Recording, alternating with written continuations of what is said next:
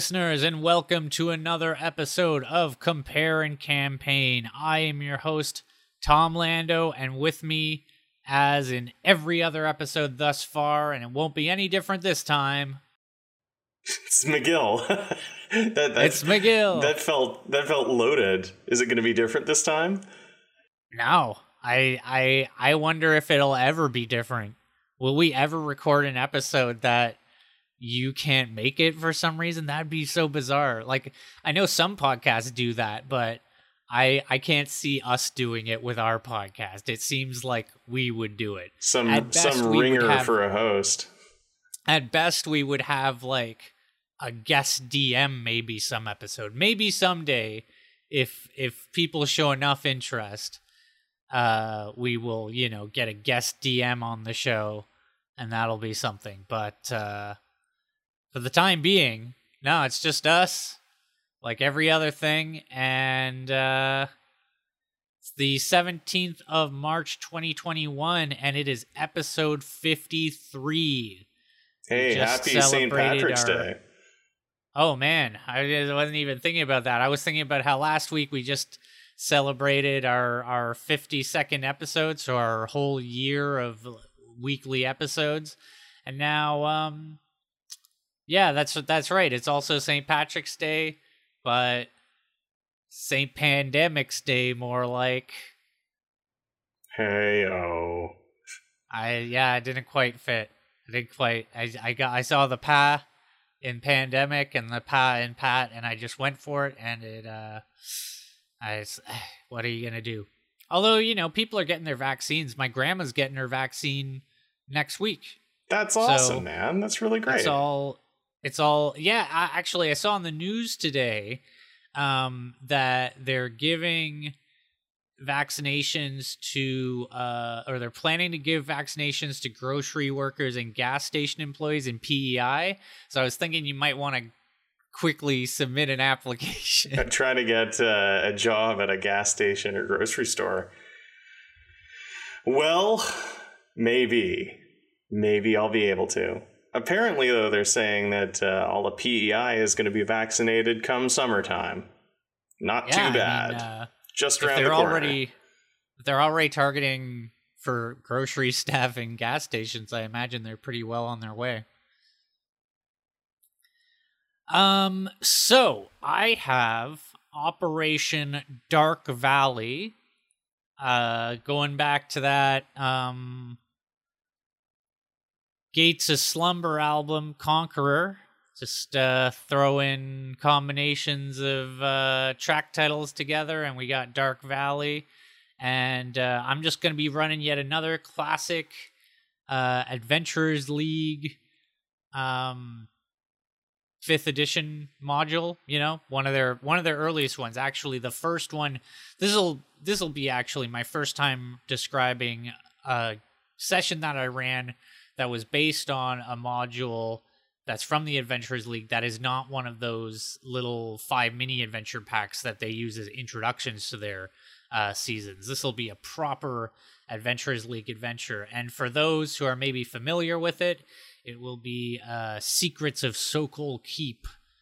Uh, once again, an adventure in the city of Phlan. They serve flam and flan? Not in my flam. Well, it's for me. It's Goblin Town. That's right. We're going back to Goblin Town, and you know what that means. Back to the Howling Wolf. And uh, you're picking up from uh, where you left off. Is that right? That's right. Uh, my players had just entered uh, an extra dimensional dungeon called the Asmodean Knot, where the Enforcer Elite uh, hold their prisoners and torture them to extract information. And uh, this one's No basically a big old dungeon crawl. And they no doubt venerate fiendish powers within. Indeed. Lots of fiendish It's, stuff uh, inside. Apparently, it's session seven of your Live from Eberron campaign. Yeah, but we don't really um, track the sessions anymore. Well, we can track your sessions. I mean, whatever. Um, I've got sort of unrelated news, but you know, I've uh it's weird. It seems a little late for this, but I seem to have picked up a very late uh in the game uh quarantine hobby, which is uh I've been playing the bass. Nice. Little slapping a little bass. Although I'm not really slapping it, I'm more picking it. I've been playing the bass. Just play the bass every day. Now Tom Every is a bard. I don't know about that. But you know, well, okay. If if Lemmy from Motorhead was a bard, then I then I I'll be that kind of bard. Lemmy is Uh, absolutely a bard. Come on. I mean, he was in the game Brutal Legend. He was uh, a healer. Um, him, he, him, and his uh, bass guys, bassists that roll around on uh, big motorcycles. Uh, they would heal your troops. I think it counts. Yeah, I, mean, it's it's like you know, uh, music based magic healing. Yeah, I, I mean, bards heal all the time these days. Can you uh, play the Uh, Seinfeld theme yet? God, you know, I've had you're the second person to ask me that since I've announced that I've been playing, and like Gonna I have to learn it. It's, it. it's one of the most famous bass pieces in pop I mean, culture, I- I- anyway. I get well, okay, so I haven't I haven't learned it. I hadn't thought of it until my friend mentioned it, but I do know "Down on the Corner" by Creedence Clearwater Hey, good tune. Revival. I mean, it's it's infectious. It's uh people hate it when I I like to go around and do things like do do do do Yeah. do do what you think about Do, that do, and they're do, like do, god do. damn it leave me alone and it's in their head forever See, if you can get the Seinfeld theme down, then you can punctuate your jokes with your bass. You tell a joke and they go ba-doo, ba-ba-doo. I, it's it's Just carry your bass around, and then when you enter places, you can enter it and go like boom, boom, boom, ba-doom. It just seems like uh, like it seems like such a weird piece of music to learn. It's like it's like learning the the Frasier theme. Like it's it barely constitutes a song. But the Frasier theme is a song. It's got lyrics and everything. Toss salad and scrambled eggs. know what to do. It's like he's just it's it's like half of a verse and it's doesn't there's no structure to it. He just uh He talks hears, about he toss hears the salad. blues a calling, toss salad and scrambled eggs.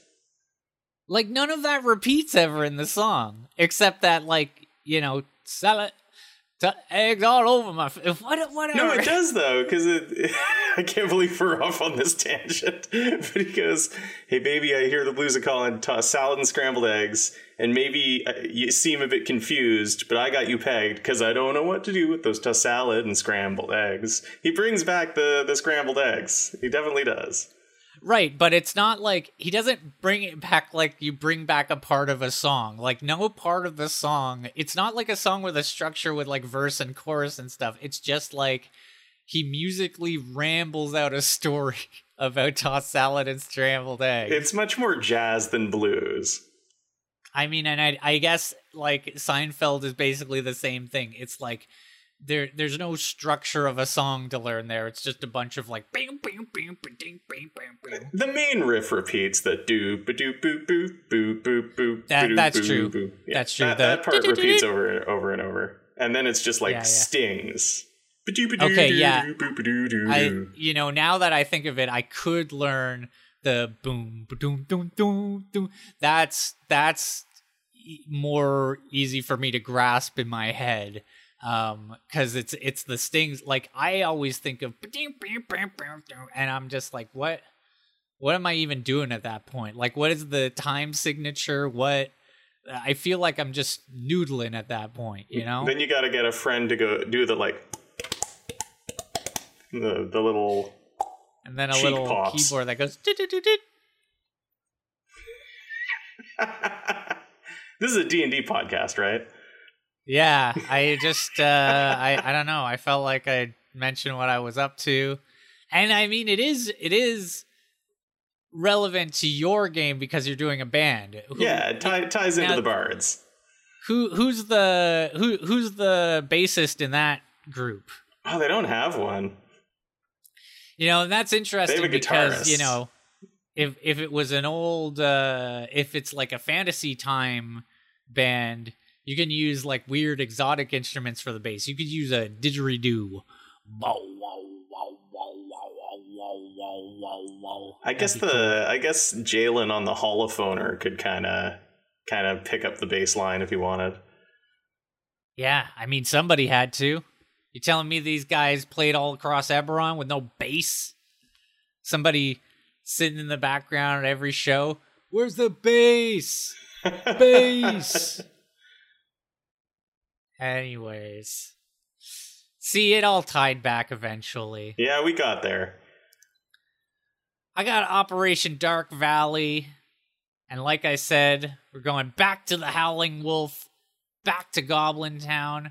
Do you want me to kick it off this time? Yeah, you might as well start this one. As I said, mine is mine is a pretty straightforward dungeon crawl. So this is an interesting case for me because um I'm hopefully I'll get a good shot of this and I'll put it up on our WordPress. But for some of my adventures that I was running, um, I would actually lay them out almost like 2D like like action game levels in my notebook. So basically I'd have like you know two lines is basically a room height and I draw like block I draw blocks. You know, it's kind of like um it's like when played like when people map out a Metroidvania game. Yeah, yeah, like that uh, or if you've ever played XCOM, the way you lay out your base, um, that sort of thing. And then I sort of draw in, I, I write in all the like, you know, if there's a door leading from one block to another, I'll write in if it's got a lock DC, I'll just jot down what the DC is and what the skill check is. And I've got those hidden all over the place. And then I've also got like at the start a little drawing of the of the characters and then in each room if there's monsters i also have drawn them in and uh, i haven't done this for every adventure but i should actually start taking picture of these and providing them when i have them because there was also one for uh, the uh, Maw uh, thing that uh, I had previously wrapped up. I also have sort of a, a platformer map of that level. But um, the useful thing about this is that I can just consult my sort of visual aids to uh, see basically what was going on with this whole session. Now, but before we get to the real like dungeon map, though, of course, we go back to the Howling Wolf in Goblin Town. Uh, the players return, and uh, they've showed up in time for lunchtime but there's some trouble brewing. There's a whole lot of surly goblin dock workers who aren't too happy about something and they're all on edge. And there's a risk of a riot in the Howling Wolf. They're a bar brawl or something, you know, you know, discontent, disruption. Um, and Eric Kendor, actually, uh, Ara Stormblast Kendor, the Goliath cleric, um, which this is very much like his session, I'll say, and you'll see why. But uh, the Storm Cleric, he happened to have the spell ready, uh, Calm Emotions. And so I had all these DC ready for like different ways that they could like calm down the crowd and everything and avoid the brawl. Uh, but actually, Ara was able to just cast a spell that like made them all chill out. And, Once again, this has happened before. Uh, like in terms of just like you, you've got like all this stuff set up, and then your player is just like, oh, well, I got a spell that can do all that.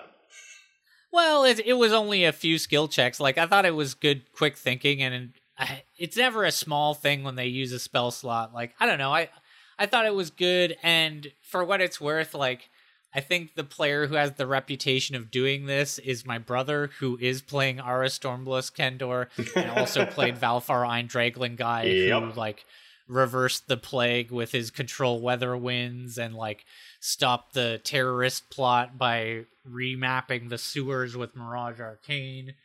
Um, so yeah, it's in his wheelhouse basically. Uh, after they calm things down, they're treated by Abigail, the hostess, to a round of drinks for taking care of the trouble that was brewing at the Howling Wolf. And they start asking around to see what's going on. And uh, basically, the lighthouse uh, on Lighthouse Isle in the Docks district of the uh, Goblin Town, and that's spelled D O X in Goblin Town, Docks district. Uh, the uh, Docks district, the lighthouse has been out on Lighthouse Isle. It hasn't been working. Nobody's able to sail. It's causing troubles. They get get shipwrecked. Can't do that. Can't navigate. The lighthouse isn't telling people where to go, and uh, so it's everybody's out of work. It's like all the all the stuff's wrecked. What the heck's going on? And and there's all these rumors about what's going on. What happened in the lighthouse?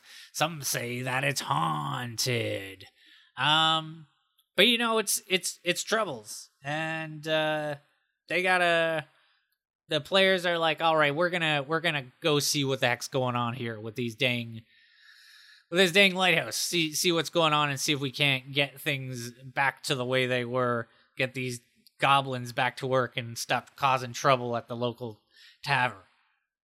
Um, they met up with a ferryman who would uh, take them to the lighthouse isle, who was also kind of a shifty goblin character who was like, ah, it's haunted. He he gave them kind of a an Aladdin style warning where he's like, don't steal anything. It's haunted. You'll get cursed. Blah blah.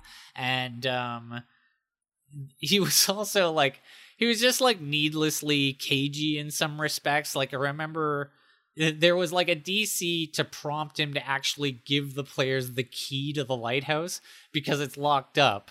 And it's like they shouldn't have to ask for that but but they did remember. They're like so is there a key to this place? And he's like ah yeah. Here you go. You should have just given it to them in the first place but um yeah and it, it's not like like even if he had if they didn't have the key it would have just given chessie a chance to flex her insane uh lock picking skills um but uh, whatever the case, you know, he's uh, I got the ferryman drawn on the edge of the docks. He's like, "It's haunted. Don't steal." This is weirdly enough, I think, gonna come up again in this campaign. The "It's haunted. Don't steal" uh, combo. Um, so they get into the lighthouse and it's quiet. It's empty. Seems like uh, no one's home. Nothing's going on. They look around, main floor. There's a there's a desk. There's a bookshelf. There's a tapestry on the wall. Um, they checked it out. There was some religion checks, and uh, basically, if they check the bookshelf and if they check the tapestry, they realize that there's sort of a theme here of like the lighthouse keeper or, or whoever lives here like venerates the god Poseidon.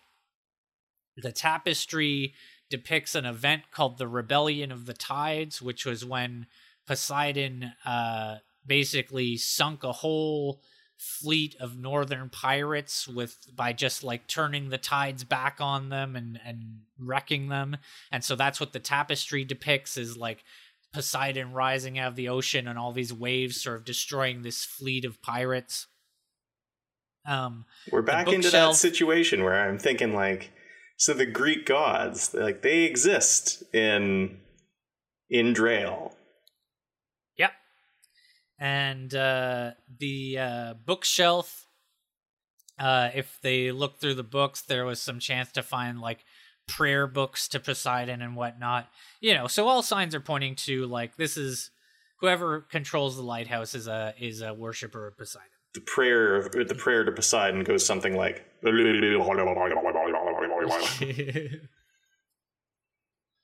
So then they go up to the next floor and that's like the floor before going up to the actual like sort of lighthouse lantern point uh, the beacon and uh, they find it's just kind of like got supplies stacked around, but there are some secret doors concealed in this sort of like uh, cluttered supply area above the bottom area.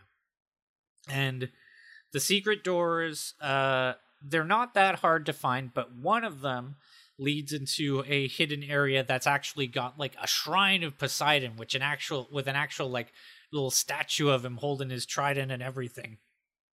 And then the other secret door um, reveals a lift that goes downwards. So I think the players left that lift and went up to the beacon and, and searched that first. And they did find that the uh, beacon was empty. There was no light inside, though they did find a hidden compartment where, there's so, where there was some gold stashed. So that was a little bonus for them. But then going back to this lift and uh, taking the lift down it took them to a down into a secret underground temple to Poseidon, like in the island under the lighthouse. And they're like, okay, okay, with the guy wasn't in the lighthouse, but now we're now we're gonna see what's what.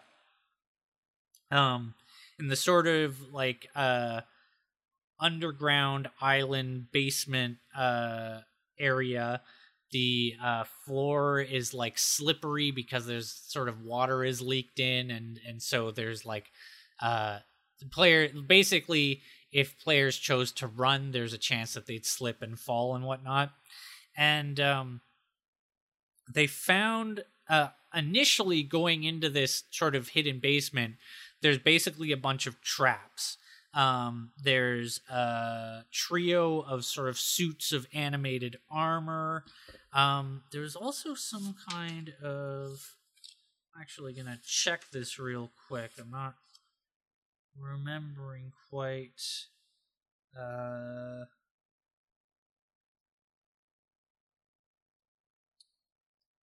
right. So there were the initially they get into the uh, underground temple and the sort of like entryway, which is this sort of slippery, wet cavern uh, is guarded by these three uh, suits of animated armor. And then beyond that, there is like a spike pit that they have to uh, get across to get into like the temple proper. But um, there is a terrible stench rising out of the spiked pit. And uh, this is the hint that, in fact, at the bottom of the spiked pit are lurking a uh, four ghasts, which are like uh, demonic ghouls. They're sort of a higher level of ghoul that uh, is sort of in fiction.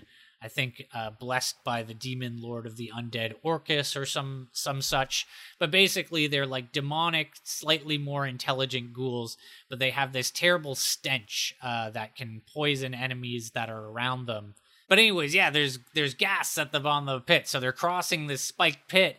But actually, what comes crawling out is these demonic ghouls. And obviously, something's not right here. This isn't this isn't good Poseidon business. It's downright ghastly. Yeah, something's something ghastly is corrupting the underground temple of Poseidon. If indeed it is a temple of Poseidon, actually, um, in the original uh, module, Secrets of Sokol Keep, I don't think Poseidon is involved at all. I think they lean much more into like the Forgotten Realms setting. But what I mainly remember is that um, it turns out that the uh, secret shrines and whatnot and everything have been corrupted, and uh, the lighthouse keeper has turned to the worship of the uh, the abyssal lord Dagon. Um, so basically, you know, an evil aquatic themed deity. Uh, but you know, in this one, I'm sort of keeping the theme. Obviously, we've got gas, we've got undead. Sort of, I'm tying it to the night side eclipse, basically. So finally, they manage to push their way through the doors of the underground temple. They burst through, and and sure enough, there's an altar of Poseidon, but it's been corrupted. Uh, there's the Lantern of Revealing, a magic item that actually I'll, I'll read the description here. Uh, while lit, this hooded lantern burns for six hours on one point pint of oil, shedding bright light in a 30 foot radius and dim light for an additional 30 feet. Invisible creatures and objects are visible as long as they are in the lantern's bright light. You can use an action to lower the hood, reducing the light to dim light in a five foot radius. And one thing that's interesting here, so they could have taken this as the as a magic item, or they could have placed this in the beacon at the top of the lighthouse, and this would have, in combination with the beacon, functioned as like turning the lighthouse back on. But I was also sort of giving them the opportunity to take this magic item and then instead trade out another item that they had in the Empok armory that could also serve to reactivate the lighthouse because in the Empok armory at this point they had a gem of brightness which had been uh, reclaimed by Empok's finest when they fought all the bugs in the mines uh, at the end of the campaign because the gem of brightness had been used as a source of light for the miners down there. That's so cool. I like that the, that persistence between the campaigns. Yeah, and basically this was a thing where it was like, okay, so this is theoretically a quest item, but if you want this magic item more than the thing you already have in the armory, you could do sort of a trade here. Um, and also it's just neat to have like an alternate solution, you know? Maybe they just, you know, want to keep the magic lantern and so give them uh, different ways of dealing with it. Have it in mind. Um, but the altar's been corrupted. The temple, they find four skeletons and two zombies, and they have a little battle in the temple with them. And then they find cowering in the back of the temple is the mad lighthouse keeper who has abandoned Poseidon and turned to the worship of the night side eclipse. And um, so they they captured him. He had clearly gone mad.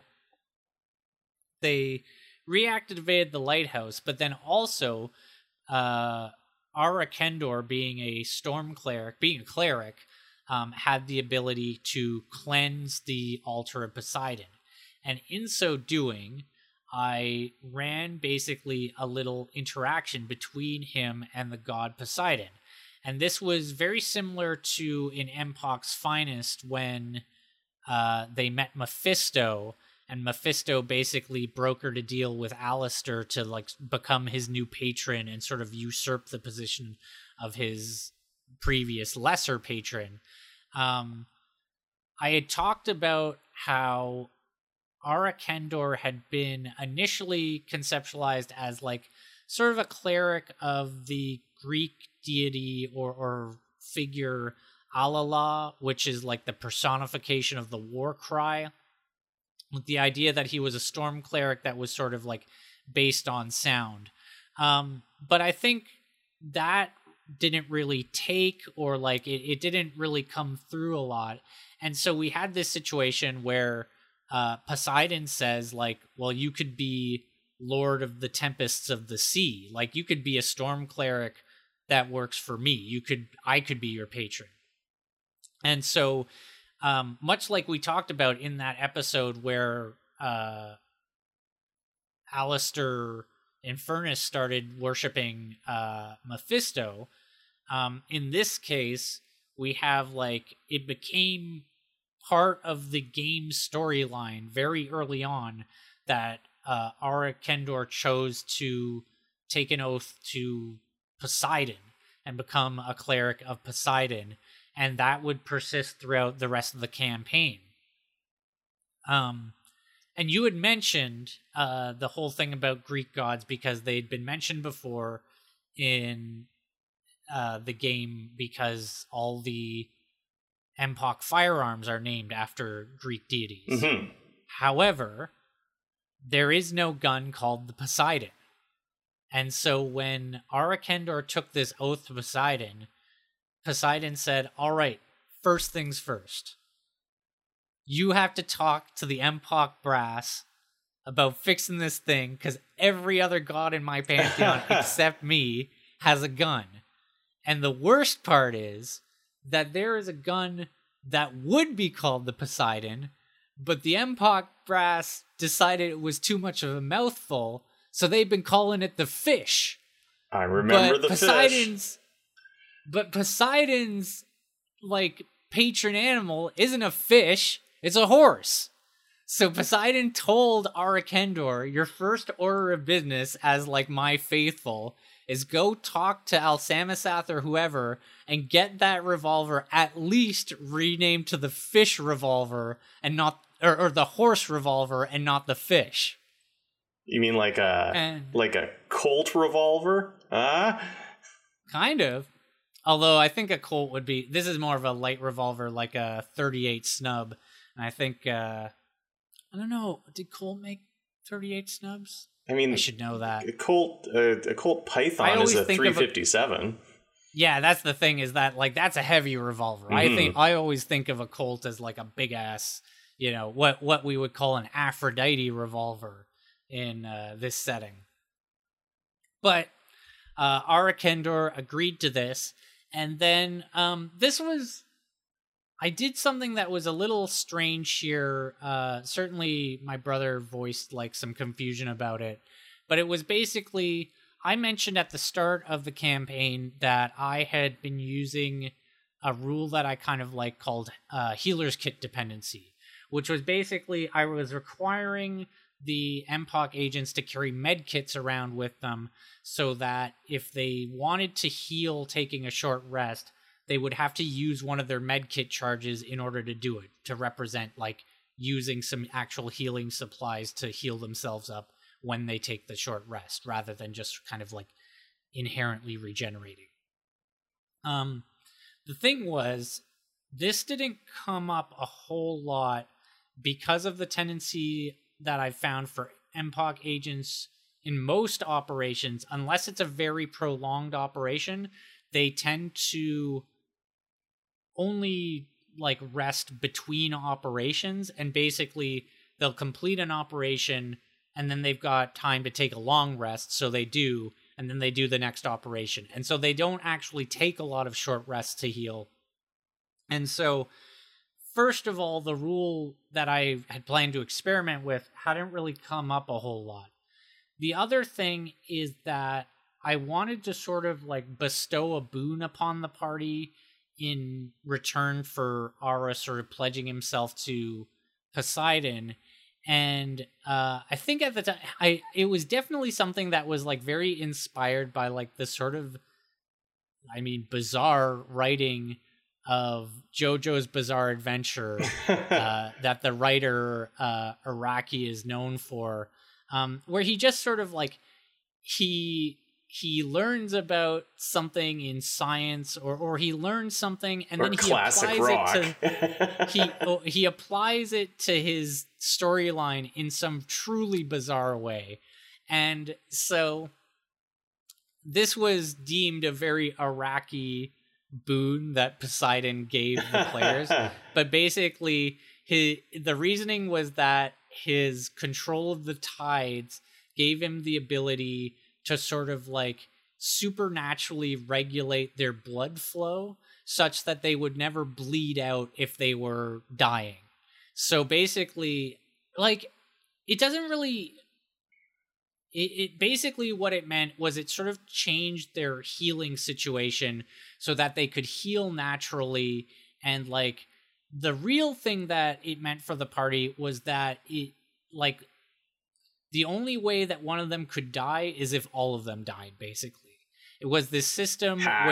where you know no one was ever gonna go down and just bleed out like by losing death saving throws.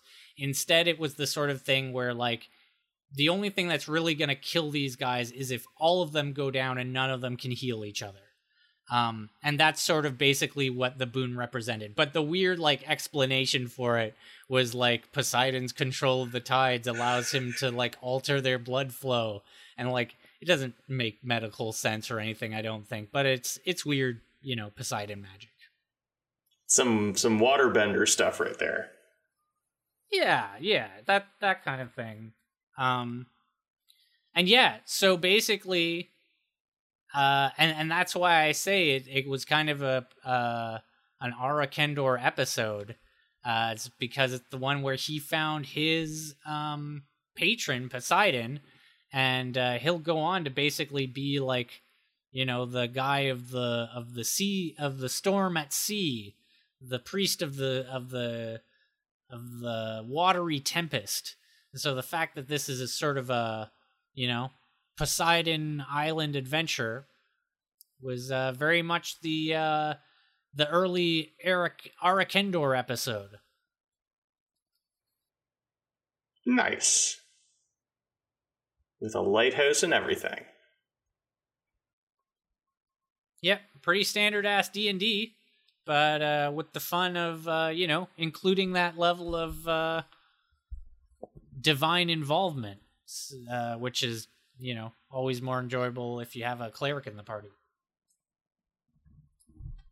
It's that thing we were talking about in the past about like you know you all you often have characters that have patron gods, but you know it's fun to see it mean something, especially on a narrative level. Yeah, yeah, absolutely, and and cool to come out of that. Yeah, cool to actually have like a full on interaction there.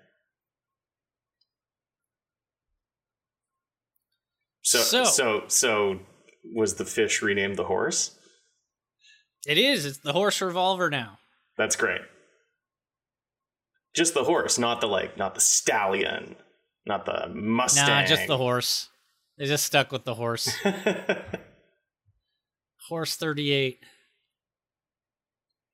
Uh, you know, I, I really hope at some point somebody's like, they call it the horse, but it kicks like a mule. ha. Man, I I don't know. I don't think anybody said that, but uh, and there's been a lot of episodes. There's been a lot of sessions since. But I guess it's just not a bear like it's sort of your your cheap option, you know, like your option if you're a new agent and you just need to have a gun for your build for some reason, but it's it's low damage, it's cheap, uh it's concealable, you know? But uh I think most people they they move on to bigger guns pretty quickly. Meanwhile, in Eberron, or should we say in the Asmodean knot? Meanwhile, in Eberron, not. Um, not in Eberron. So the Asmodean knot. This is still uh, something that I adapted from the Council of Thieves module uh, that contained the the past couple of adventures, the Sixfold Trials, and then also the Cornucopia Feast. And the last part of this module is uh, this dungeon crawl through the Asmodean Knot. And so I adapted it to, like, I switched around a lot of the details of what's going on in the Asmodean Knot uh, so that it fits with the grander campaign story. Uh, but I used the map as printed in this module and uh, basically all of the descriptions of the rooms. And this was the first time for this party, like really plunging them into a weird fantasy scenario. Uh, up until this point, they've been dealing with a lot of, you know, like there's some some quirky adventures that they've gone on, but it's all been very kind of high fantasy, D and D, Gygaxy, Tolkieny uh, details. And uh, I wanted uh, I wanted to carry through this whole module to get to the Asmodean knot because now there's like dark magic. There's weird interdimensional spaces. Uh, there are like demons and devils and strange creatures down there that they hadn't encountered before. And i just i really wanted to throw them for a loop. Um, it's funny to even say that because there's a lot of like looping dimensional anomalies inside the asmodean knot. Um, and uh, ultimately the narrative function of this dungeon crawl was uh, they're exploring this extra dimensional space, this like demi plane, uh, where the enforcer elite hold their prisoners and interrogate them, and also uh, keep you know magic items that they've confiscated things of that nature, uh, so that it's not they're not easily retrieved. Uh, you know, it's not like a physical place that can easily be broken into. It has to be fully infiltrated, uh, and so the players have done that, and uh, the the sort I guess they're the first thing I'll say before I even get into like describing the different features of the Asmodean knot is in addition to having some of the enforcer elite like milling around inside the Asmodean knot doing you know imprisoning uh, impr- locking up prisoners and uh, just performing sort of their duties they're being bad just teaching dogs to smoke yeah exactly being stuff bad guys do I should have had one teaching teaching a dog to smoke. Um, but there is sure we're bad. This tiefling rogue slash shadow dancer NPC that's a part of this module, who I repurposed to be sort of like the uh, the, one of the principal guardians of the Asmodean knot, and she has her name is Cyan and she has uh, a lot of sort of invisibility, uh, gaseous form style abilities. She can shadow meld. And so I wanted to have it be that right away, as soon as the players get into the Asmodean knot, I had them do some like perception checks and search checks and things. I guess it would, spot and listen for for third edition. Um, and if they did not succeed, then she was on their tail right from the beginning, waiting for the right moment to strike. And they just didn't notice her. And that's that's what happened. So lurking in the shadows is this this tiefling uh, rogue shadow dancer with you know a, whole bunch of cool combat tricks, just waiting for the right moment to strike so that she could throw a big kink in their plans. Um, so the players enter the Asmodean knot, and I'll I'll try to like I don't know. It's tough to describe just sort of like a straight up dungeon crawl. Uh, I'll try to just hit upon the highlights. And I remember this being like a lot of fun to run as well, just because so much of it is like exploration. I gave the players the map and like covered parts of it so that as they moved along, they could be like, oh my gosh, okay, uh, you know, there's a hallway that goes left and a hallway that goes straight. Uh, I look down the hallway to the left. What do I see? And I can sort of describe, like, oh, in the distance, you see an opening to a large chamber uh, with a spiraling stone stairway that winds up to the left. And, oh, okay, you know, I go in there. Um, so they're they're sort of prowling through uh, this this weird well, it's like a knot like maze of passages. And every now and again, they'll come into a room, and the rooms have these just weird features. Uh, like the one I was just describing, the, the chamber with the, the spiral staircase. Um, it had the staircase itself is almost like a, a, set of Penrose steps where it loops back upon itself.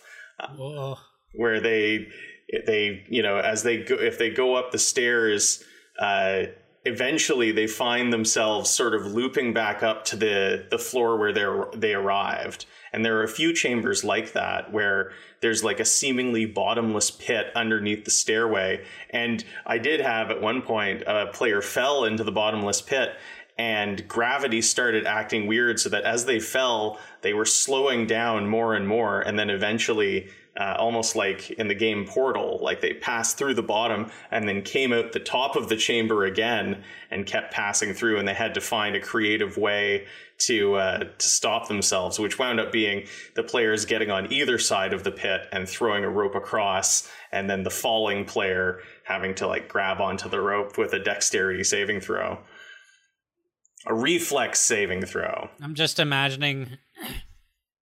I'm just imagining somebody failing like an acrobatics check or whatever on that spiral staircase and just falling down it forever. just around and around, and and the rest of the party like standing back yeah, yeah, against yeah. the wall as they fall by again, not saving them. throw me a rope. I don't know. It's hard. I don't know. This is pretty entertaining. I think perhaps the rope is just I will coiling watch endlessly for a while down the longer. stairs. um, I'm surprised that didn't happen, man. That's classic. Yeah, nobody did the the falling down the stairs forever, but uh, somebody, I think it was Marcus, wound up falling through the bottomless pit for a while before they rescued him from the strange gravitational pull.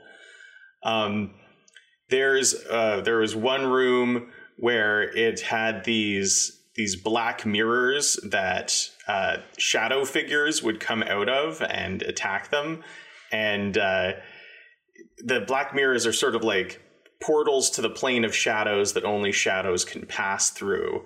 Uh, and I in the the canon was that these were magic items, powerful magic items that the uh, the enforcer elite had confiscated, and that was like a whole a whole encounter that wound up happening where the the players got too close and released a bunch of these uh, these shadow they're just they're shadows from the Pathfinder bestiary. Uh, and it was like this whole thing where they were trying to you know find a way to deal with these incorp- incorporeal enemies. It's always just sort of fun like watching your players flail around trying to figure these things out now, the one of the main, I'll, I'll touch upon sort of like the main features rather than going room by room because there were a lot of rooms in this dungeon. Uh, one of the main features, uh, one of the main areas that they came upon were the prison cells, and there were a lot of prisoners in there who had like wasted away. Um, just like long dead prisoners uh, with you know presented as mummified remains on straw mattresses. But the one that they were really struck by was that there's uh, one cell where a devil has been imprisoned, and as soon as they spot this devil, who's like this hideous creature, he tr- he starts trying to make a deal with them, like let me out, come on, let me out. I'll I'll make it worth your while. I can help you out, and uh, trying to convince them uh, using you know like uh, divine favor and things like that, offering them wealth, offering them uh, offering them magic items, and uh, they resisted his attempts, but eventually decided to free him just sort of like of the goodness of their heart because they couldn't stand to see anybody imprisoned and didn't want anybody to suffer the fate of the the already dead prisoners. As they were trying to free this devil that's when the uh, that's when cyan struck. And so there was this big encounter where they uh, who was it? I believe it was I believe it was Marcus trying to open the, the gate while the rest of them fought against this uh, the shadow as dancer. Long as it's not as it wasn't Grant. No, it was no. Uh, it certainly wasn't the paladin, um, Gabriel. So it would. There was a dust up. There was a fight they didn't end up freeing the devil. They did end up killing the tiefling, and uh, because of all the noise, they started hearing commotion from down the hallway, and they're like, "Okay, sorry, we got to move. We'll come back for you on the way back." And so they left, uh, and they continued exploring. There's one part of the Asmodean knot, and I'll post the. Uh, I'll have to post the map for this on our WordPress. But sort of the the key, the the heart of this dungeon is this series of of pits with the uh, with spiral staircases around the outside and doors leading off of them but all the doors are weird portals. It's like one of those annoying kind of portal puzzles from a video game where you go through a door and it seems to teleport you to a random other place and so you have to like figure out the combination going through the appropriate doors to try and come out the other side. And there were a lot of them. It took them a while to figure out. And it was in this area that uh, Marcus fell down into the bottomless pit and they had to retrieve him. Wrong door. Yeah, there are a lot of wrong doors. Uh, and all of this all of you know, there's so many there's so many parts to this too. Like there's some really so many things you could do with this too. Like you could uh have that teleporter puzzle, but then run it like uh, Hunt the Wumpus. You ever know Hunt the Wumpus? Oh man, I the name Basically- cer- certainly rings a bell. What is that? Oh, it's a very very old computer game where you uh, move from like spot to spot on sort of like a a hex based maze. Um, but there's a monster in the maze with you, and you are attempting to, y- y- like, if you end up in the same square as the monster, the monster kills you. So what you're attempting to do is use your senses. You can hear which direction sounds are coming from, and you try to fire arrows like in the direction to get the wumpus before it gets you. You But I'm totally just do that, imagining, yeah. like, Yeah, put a big monster in the teleporter maze, and then like, you know, it's like a minotaur in the maze, but be good. that would be really neat. It's a good idea. Using your senses to try and like which door do I fire through, kind of a thing. Um, one of the cool parts of this dungeon, one of the rooms that I really like, uh, is this area called the Damaged Conduit. A circular pit takes up much of this room. 30 feet above, dozens of strange, shadowy stalactites descend from the ceiling. Um, their lengths transforming after a few feet into iron chains that descend into a tangle of chains suspended over the center of the pit below. The tangle wraps and suspends what appears to be a mutilated human body at its core. Many chains dangle from this sphere into the glowing red depths of the pit, but several chains float and writhe in the air like strands of seaweed in a churning tide pool. And the what happens when the the players sort of get in there and activate the encounter is the chains in a very Hellraiser esque fashion wrap further around the human form and become a sphere, an animated object, a sphere of chains. And there's a whole uh, sort of combat encounter here with the animated sphere of chains um, just attacking the, the players, trying to wrap them up and engulf them. And it's just kind of neat to have like this big swinging animated chain ball that the players have to contend with.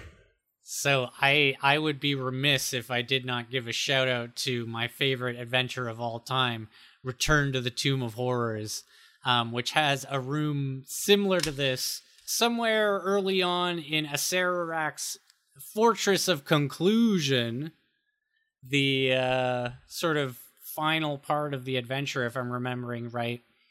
Um, the players have the chance to come across uh, a critical NPC who they've sort of been following the footsteps of in the adventure, uh, in as it's written.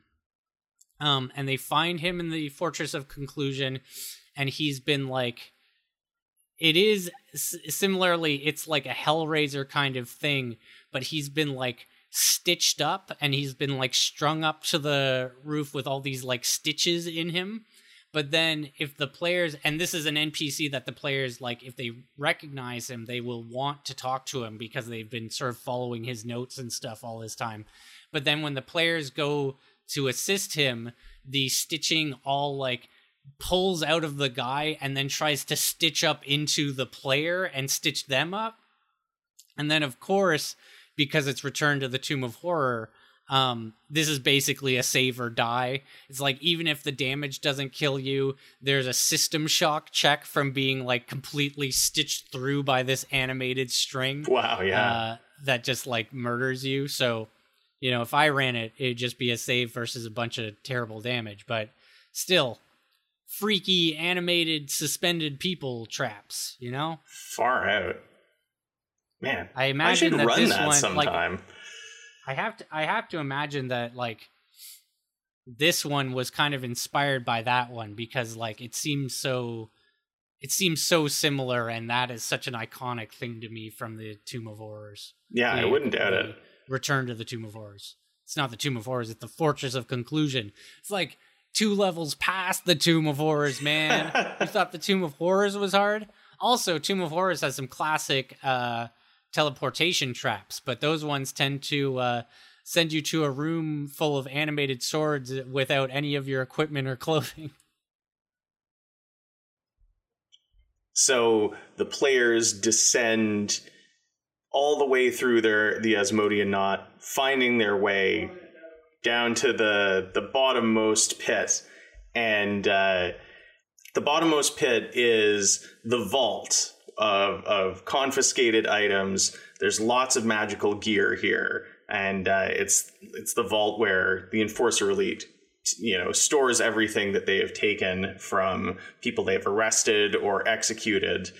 And because it's so filled with magic items it is lorded over it's guarded by this creature that is called in the module it's called the outcast king. And it's this otyugh variant who's this this gigantic like demonic looking otyugh uh, with you know, dope. these big tentacles. You would. Uh, I'm gonna have to send you a, uh, a still of this guy because he's really cool. And so the players enter, and it's another. It's another big fight. Um, lots of tentacle based attacks, but also uh, he he has like small arms, like small forearms on his main body that he can use weapons with. So it's this. It, it was quite the quite a battle involving uh, a lot of like sword play because he was wielding these long swords and also you know these crazy tentacles. Eventually, oh, and uh, I should note as a preview for what's coming up in the tavern. And in the tavern, I'm going to talk a bit about the Book of Vile Darkness. But if you're struck by the tentacles on this beast, uh, you have a chance of getting infected with a magical disease. yeah, I just threw up uh, the GIF of the Otyugh from Baldur's Gate 2, which I am a big fan of. For some reason, you know, it's funny. I find that this Otyugh looks distinctive from the drawings of Otyughs in like every artist's interpretation of them, and this is like the true one to me. I don't know what it is. Well, it certainly it certainly looks a bit better than a lot of the Otyugh il- illustrations are like a body with three legs and then the tentacles just kind of flapping around above it. This one actually looks like way- a creature that has limbs. I think it's the way that this one has almost like fish-like eyes to the sides, like those little beady eyes Yeah. over the mouths. Oftentimes, the Otyughs I find are shown with like no mouth or, or no eyes visible. It's just like a big mouth. I think like this kind of like gives it a kind of it gives it a bit of an aberrant look, but it, it's so cool. hmm So the players bested the outcast king and start pilfering the room, and I didn't want to give them access to like too much stuff because there's a lot of of cool magical items in here. I wanted to give a sense of urgency. So at this point, the alarm is raised. They know that people are coming. They only have enough time to like grab one or two things. So they search through the room, and sure enough, they find the head of Falsmere the Druid. So they find Falsmere's head, and they find a couple of other. Uh, Do they find it in like a big sack full of heads? Yes, you got it. They're, they're hanging. There, there's a hanging sack full of heads. Um, so they have to take the sack with all the heads. They don't have time to like sort through it and Yeah, they should go on. Their new quest is to return the Deliver a heads head to in all every- deliver a head in every city they uh, do a show in. That'd be pretty good. and Um, then unite unite all the re-headed warriors to form an army against the enforcer elite Well, they didn't end up doing that, but I really like that. That would be a pretty good, just a good hook for an adventure uh, or for a campaign. Adventure one, give them a bag full of heads, and they've got to figure out what to do with it. Um, kick ass they grab the bag of heads and they grab some treasure, uh, a few, a few of the like a handful of treasure items. I basically had gave them enough treasure for so that they each get one cool thing. There was like a ring of feather fall. Uh, there was a wand of cure moderate wounds. There was a, a plus one battle axe. Um, so they just like grab their stuff and they bolt. And I ran a few more combat encounters. There's a whole section of the Asmodean Knot that is guarded by these these monsters called Howlers.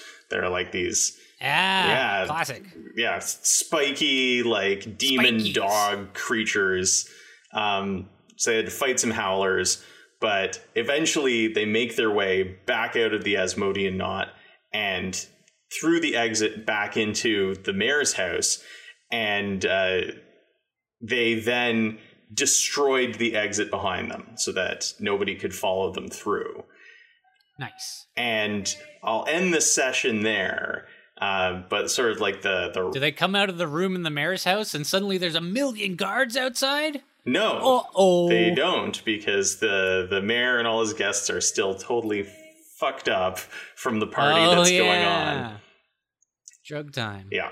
So I gotta say, I like slipped into a reverie there, just imagining the adventure campaign where you start with a bag of heads and like how I would structure it, and like the first head you get like is this great and wise wizard who's like uh, my my apprentice was also in there. You must you must find him. But then of course there's like a ton of heads they like find they find the owners of before they find that like key apprentice.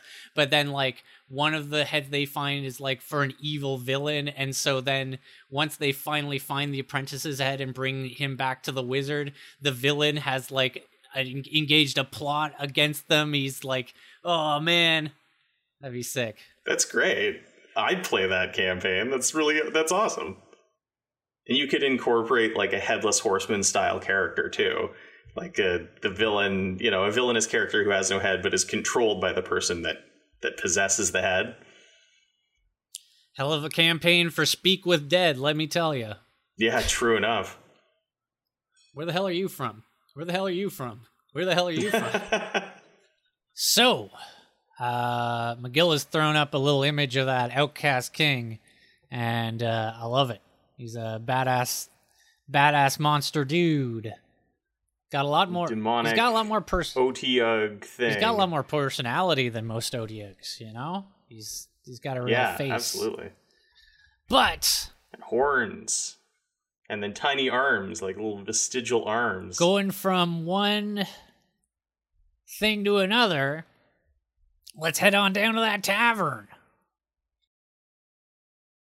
Going from a, a non-Euclidean demiplane to a non-Euclidean tavern. Classic. Oh, and hey, the Outcast King's here. Yeah, He's, he's uh, got quadruple he's, tentacling ordered it. six drinks. He's like double fisting Quadru- it, but he's quadruple tentacling it. Tentacling it. Um, I don't know about you, McGill, but for some reason on this St. Patrick's Day, because of the subject matter of my adventure, I decided uh, for my tavern pick, I'd uh, continue to do shoutouts to Poseidon. that makes perfect sense. It totally fits with St. Patrick's Day. It occurs to me that I should probably should have done like something on leprechauns, maybe. Maybe. But no. the leprechaun. Um, I have here the uh, Scion Hero, the first Scion book in the original release, and uh, I decided I'd pull up the uh, entry for Poseidon. So we got uh, Poseidon, aka Neptune, Nethuns, or Rhodon. I never heard of that. Description Legends say Poseidon was the happiest of Zeus's siblings. He married well, had a horde of children, ruled a vast dominion, received offerings from dozens of cities, had hundreds of temples and shrines, married a young woman from land in every port for the better part of four millennia. It was a divinely good life. In the modern age, Poseidon is a passionate but difficult man. White bearded, half bald, grizzled, and wrinkled, he appears as a startlingly spry and well preserved man in his 70s. Even in mortal guises, his skin has an almost blue tinge to it. Over the years, the sea god has taken the role of a shipping agent, an underwater archaeologist, and a naval officer. He still gambles at the horse races. Most of all, however, Poseidon is an environmentalist. He rages at what humans are doing to his ocean, and he plans to make them stop. Triton, Pos- Guy sounds like Aquaman. Triton, Poseidon's son and favorite scion, uh, does most of the work of contacting his father's progeny these days. These scions are a tsunami building across the world, transforming nations and civilizations, wreaking havoc on a world that forgot Poseidon and forgot to take care of the ocean. The scions of the Horse Lord will make everyone remember. Their associated powers are epic charisma, epic manipulation, uh, animal purview with the horse specialization, uh, which is the Greek pantheon specific power, uh, earth, and water. His favorite abilities are animal ken, control, fortitude, integrity, melee, and thrown. And his rivals are Zeus, Damballa, Frigg, Geb, Quetzalcoatl, Susanoo, and Tyr. And uh, of course, with the whole Scion layout, we've got the image where there's all the dodecatheon, the Greek pantheon, in their original forms, and then you have them in more modern forms. And so Poseidon, of course, goes from his more classic form, where he's got a big trident and stuff, to uh, a salty old fisherman.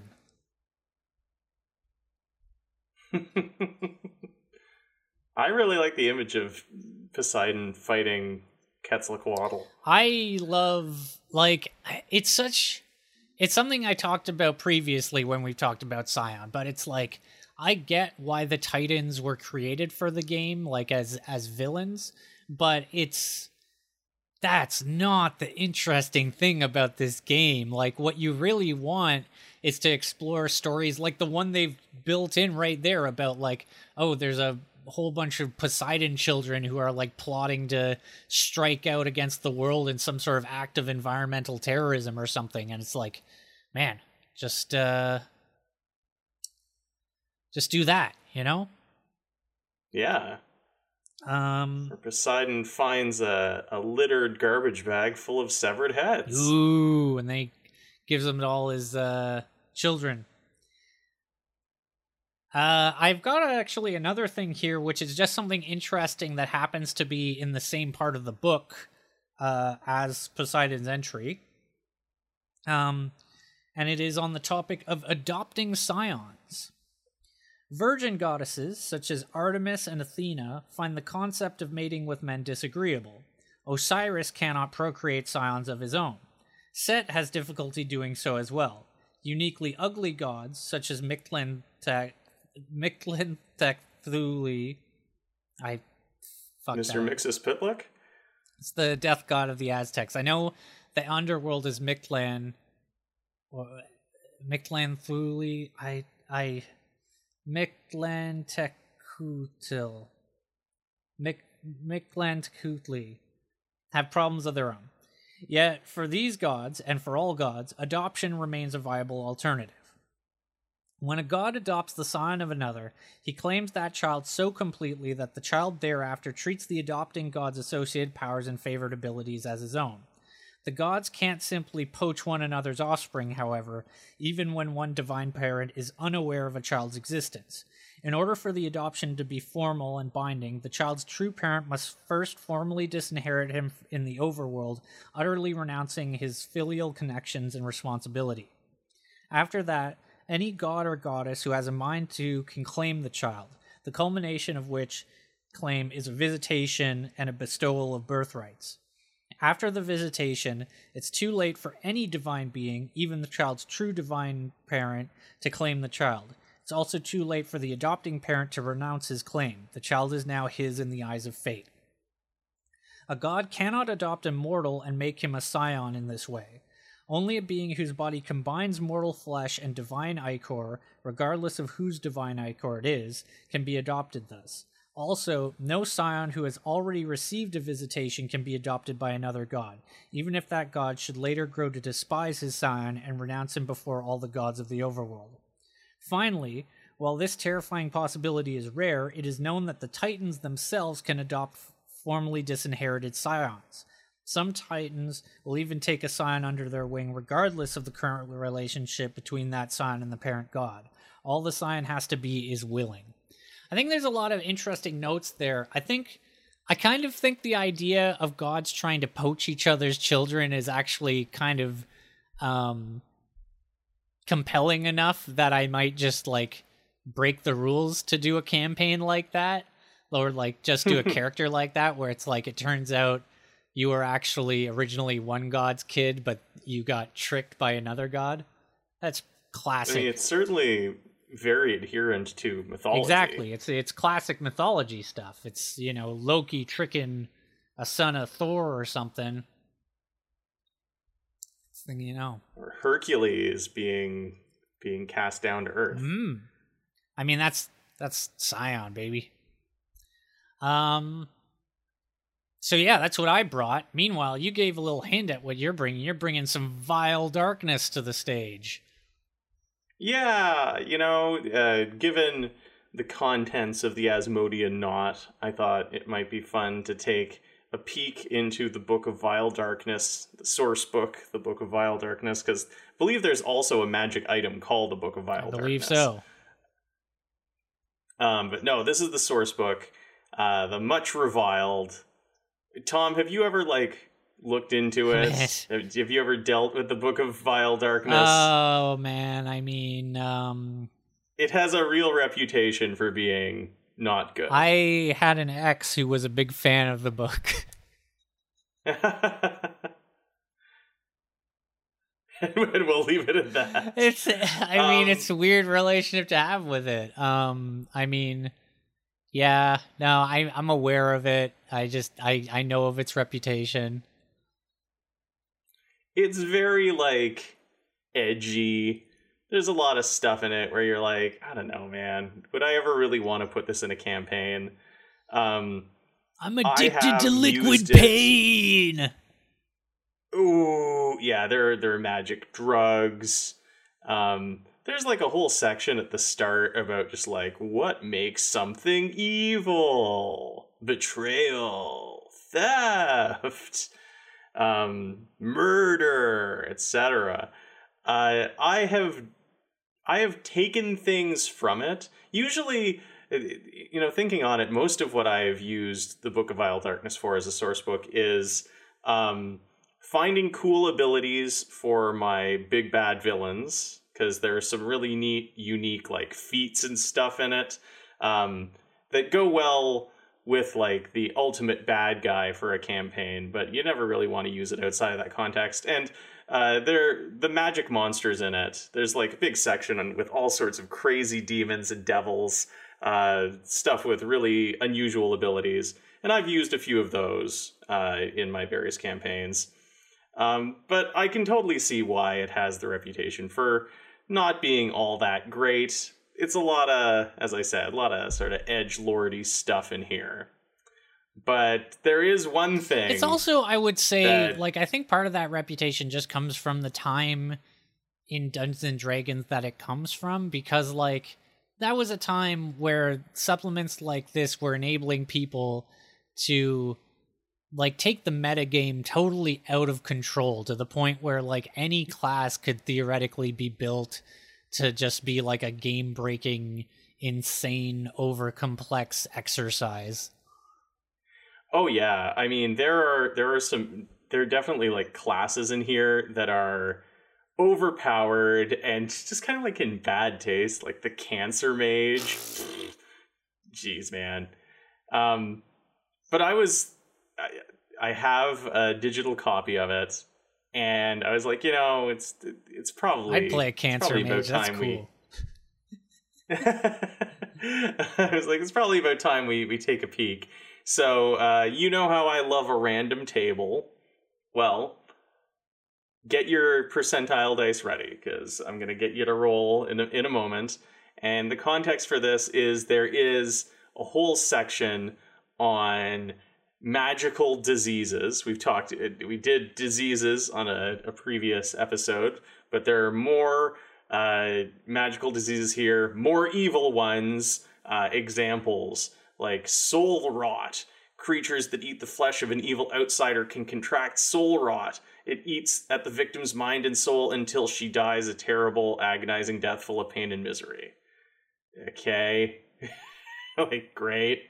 Um, But the the sort of fun one that stands out amongst all these other just sort of like ugh, depressing magic diseases is warp touch. One of the worst effects of raw chaos and dissolution, the malady known as warp touch has a random set of effects that manifest immediately. Once it takes hold, no more saving throws are needed. The malady gets neither better nor worse. It is permanent. A remove disease spell accomplishes nothing when a character falls victim to this disease. Roll on this table.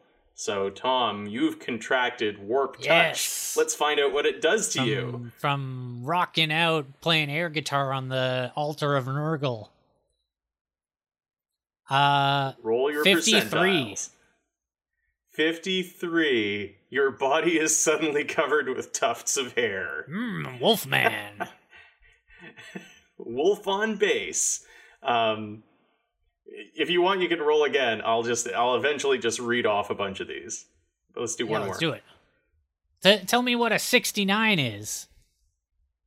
Nice. 69 is your legs grow more muscular and your speed increases by plus 10 feet. You know what those like- muscular legs would be good for?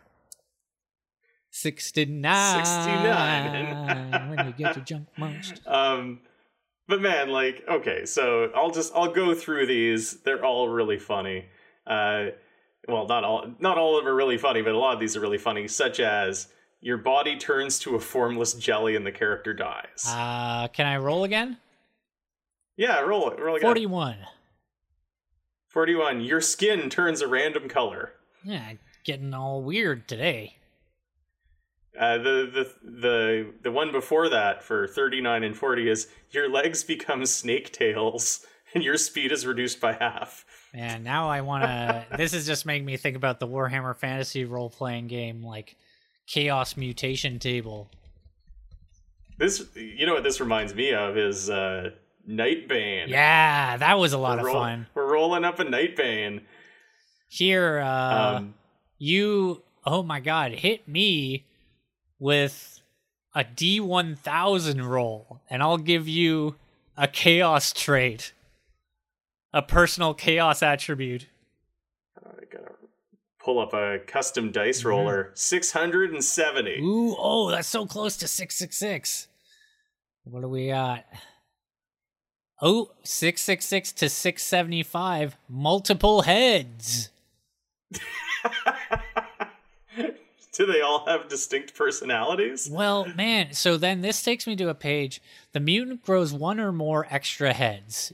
T, which might be toughness, plus one oh yeah, yeah, your toughness trait plus one half per head. Roll a d6 to determine how many. One to five is one more head, and six, you roll a six, you get two head, two more heads. Uh, the mutant always has at least as many attacks as it has heads.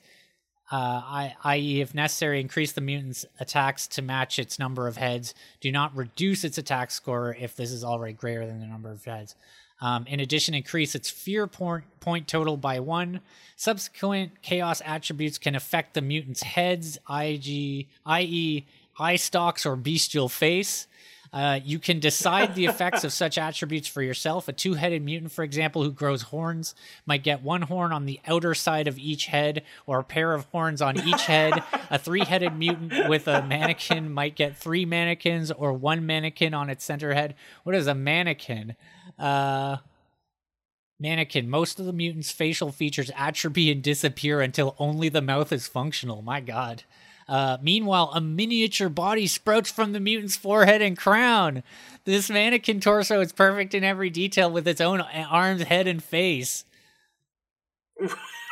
it's like it's Kuato. a, a tiny torso with head and arms coming out of your head. Alternatively, you can apply I each attribute. like what we're really doing here, what we're really doing here is generating uh, a new member of Gwar. Alternatively, you can apply each attribute randomly to the mutant's heads. Roll a d6 and consult the table for the number of heads that are affected. One to three, one head. Four to five, two heads. Six, three heads. Man, man, chaos mutation That's rules. ridiculous. No, nobody like you can pull anything out of the vile darkness, but no, no one does mutation like like Warhammer does. yeah, that I you certainly got me there. Nightbane, um, maybe. Here, yeah, I, I guess. Well, but Nightbane, like they just built a whole system around it. I don't. I feel like it doesn't really count. That's like saying nobody does gods like Scion. Mm. It's hmm. sort of like, well, yeah, that's what it's for. Um, it is true though that like I don't. I can't think of any game that does the pantheons of gods all collected together as well as Scion does. Like, it's such a. Well, yeah, exactly. Such a trans trans uh trans spiritual religious game. I don't know trans mythological game. Here are a few more effects of warp touch. I won't I won't read all of them because some of the, a lot of these are just sort of like you know one arm becomes useless. You get one d six strength, con, and dex drain. You know that's tough. But then you have stuff like uh, eyes fall out, permanent blindness. Oh no! Your your tongue grows really really long. you lose all hair and it's like the opposite of the one you rolled. You grow an extra useless arm. Uh, your arms become tentacles. You can't hold objects, but you gain the improved grab feat. Your head swells, giving you a plus four deformity bonus to intelligence. you grow a really wide mouth with a bite that deals 1d6 points of damage. You, grow. You grow horns uh, with a gore attack that deals 2d4 points of damage. You can grow scales, thick skin, longer legs. Your arms grow freakishly muscular, giving you plus two to strength. You become freakishly stout. I like how they keep using the adjective like freakishly. Like, aren't all of these kind of freakish? Um, you grow working wings. It's pretty badass uh, petrifying eyes with a gaze attack similar to that of a Medusa. You form oozing pustules that give you uncontrollable poison touch. And there's some stats on on your poison. Uh, you form steaming pustules, oh, no. creating an uncontrollable stench in a five foot radius. Hey, ghasts! That's what I was talking about earlier. Hey, yeah. And then uh, 95 to 100 is you roll twice on this table. Man. So I think I've mentioned it before, but I once ran a Warhammer game with the players where like chaos cultists and I was doing sort of a time jumping mini series game where they were like each episode they were many levels higher, but each one at the end of it I'd have them roll on the mutation table. And so it was a great game for like having them start as just like you know barbarians and then over the course of the game they just morphed into like hideous crazy demons with like all these different like one of them grew feathers and a second head and wings and stuff and then one of them became like freakishly short and got like elongated limbs and became like this terrible little monkey man. It was great. I'm down with that. That's pretty cool. It is a super great way to That's run a, a campaign, actually. It's a really neat trajectory to give the characters where they just keep on becoming more and more mutated. Yeah. It's the dream. Anyway, maybe yeah, isn't it? Isn't it? It's all of our dreams. I feel like that's the dream for a Nightbane. Like a Nightbane, naturally you gain powers by just like getting more crazy abilities.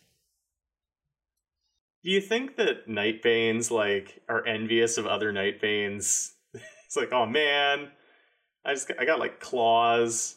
That guy over there, he got a second mouth with a zipper on. I mean, it's it's very it's very tempting to run a game of Nightbane that's based on like Invincible or whatever, like like one of those stories where everyone's a superhero or everybody has some degree of super like just nightbanes are so common that they're just like another class of citizen and some of them have useful powers and some of them are just messed up I